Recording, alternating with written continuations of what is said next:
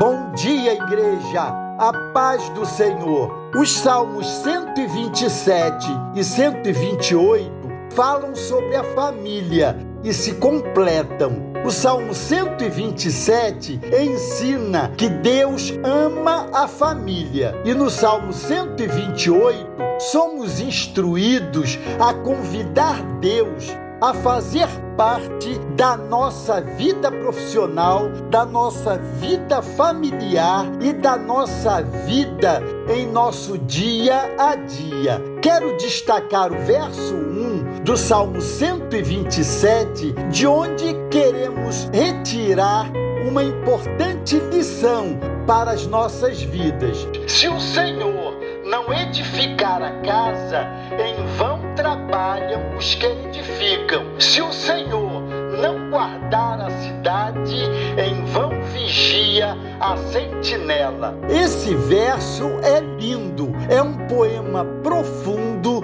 e rico de sabedoria. Ele diferencia a vida vã da vida plena. Se Deus não estiver em todas as coisas, nenhuma recompensa compensa qualquer esforço. É comum ouvirmos dizer que Deus está em todo lugar. De fato, Deus é onipresente e pode estar em todos os lugares. Entretanto, há um lugar onde ele pode não ser encontrado, apesar da sua onipresença no coração das pessoas que o rejeitam. Existe uma frase feita que diz: A vida corre solta, mas segue assim quando Deus não está presente. Isso é muito ruim.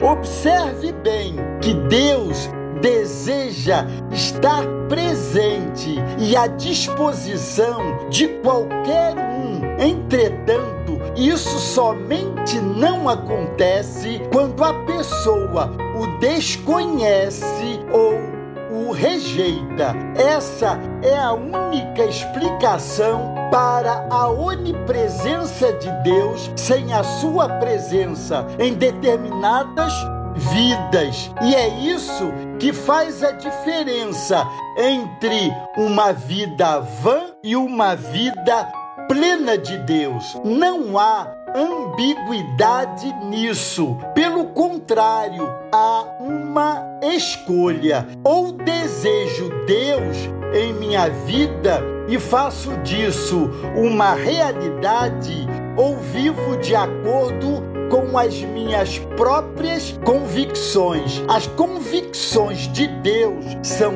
claras e acessíveis, uma vez que estão gravadas na Bíblia Sagrada. Diferentemente a essa verdade, temos uma outra frase feita: em cada cabeça uma sentença. É triste essa última opção, porque o verso lido afirma que desse modo a vida é vã e vazia. Ler esse verso é tê-lo em meu coração para sempre. Me faz uma pessoa diferente. Além da minha alma exultar de alegria com as promessas contidas nesse verso 1 do Salmo 127, vejo dia após dia o trabalhar do Senhor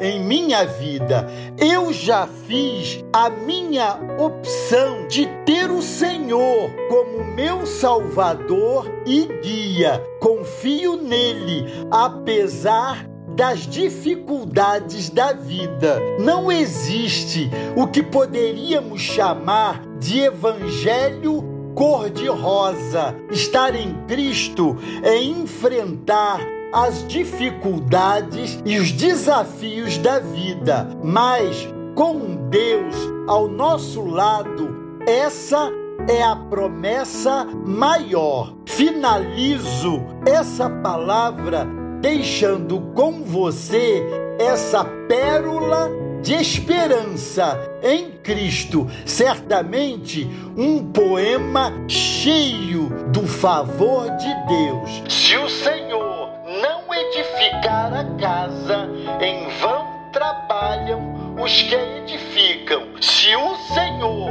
guardar a cidade, repito, se